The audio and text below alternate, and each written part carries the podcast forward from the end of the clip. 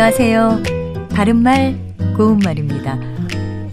어떤 것에 관심을 집중한다고 할 때라든지 어떤 분야에서 두드러진 흔적을 남길 만큼 뛰어나다고 할 때 우리는 방점을 찍다라는 표현을 종종 합니다.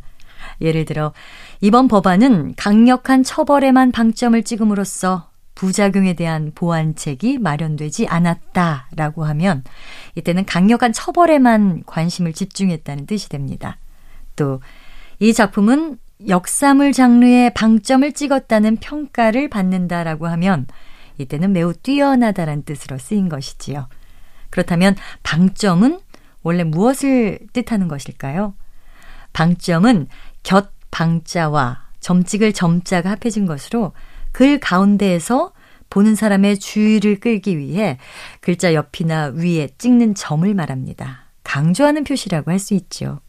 그리고 또 다른 뜻도 있는데요.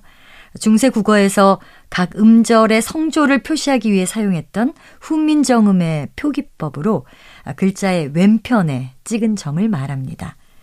그런데 이 방점은 옆에 찍는 점이라는 뜻에서 곁점이라고도 말하거든요. 많이 사용해서 익숙해진 방점이란 표현을 쓰는 것도 괜찮겠지만 쉽게 이해할 수 있는 곁점이라는 표현으로 바꿔서 써보는 것도 좋지 않을까 합니다. 바른말 고운말 아나운서 변희영이었습니다.